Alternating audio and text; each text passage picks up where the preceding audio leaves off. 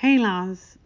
Goodness, this is getting to be a lot of guys and already hard to keep track.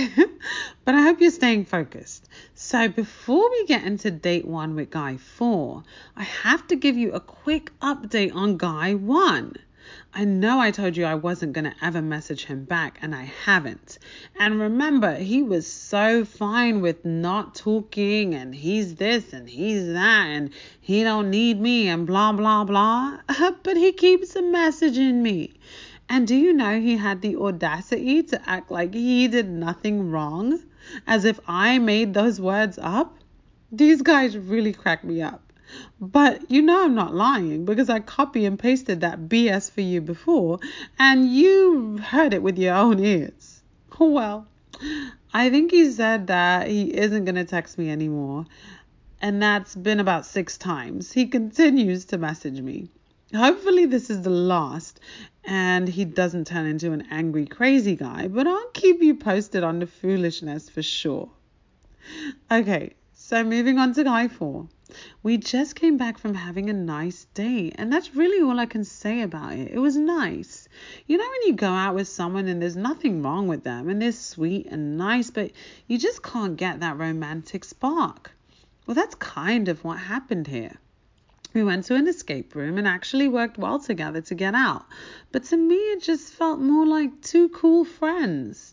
He could have just been being respectful, which is always nice, but not even a quick touch on the wrist or holding me while we were trying to figure out a clue. Nothing? It just felt cool, but not cute and intimate. Then we went to dinner and sat next to each other, but there was a space between us. I kind of wish he had said something and flirted a bit to tell me to move closer, or just been assertive, but he really wasn't. We talked and the conversation was nice, but pretty surface level, so it definitely didn't intrigue me in any way.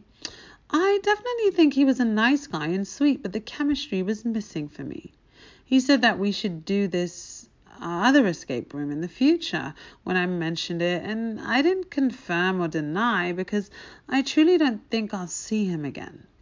I'm not sure if I'll tell him straight out yet or just see if the conversation disappears and we both drift apart. What do you guys think I should do?